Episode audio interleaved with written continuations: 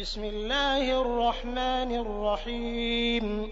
أرأيت الذي يكذب بالدين فذلك الذي يدع اليتيم ولا يحض على طعام المسكين.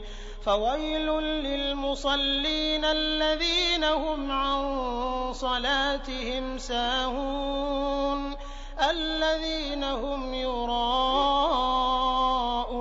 ويمنعون الماعون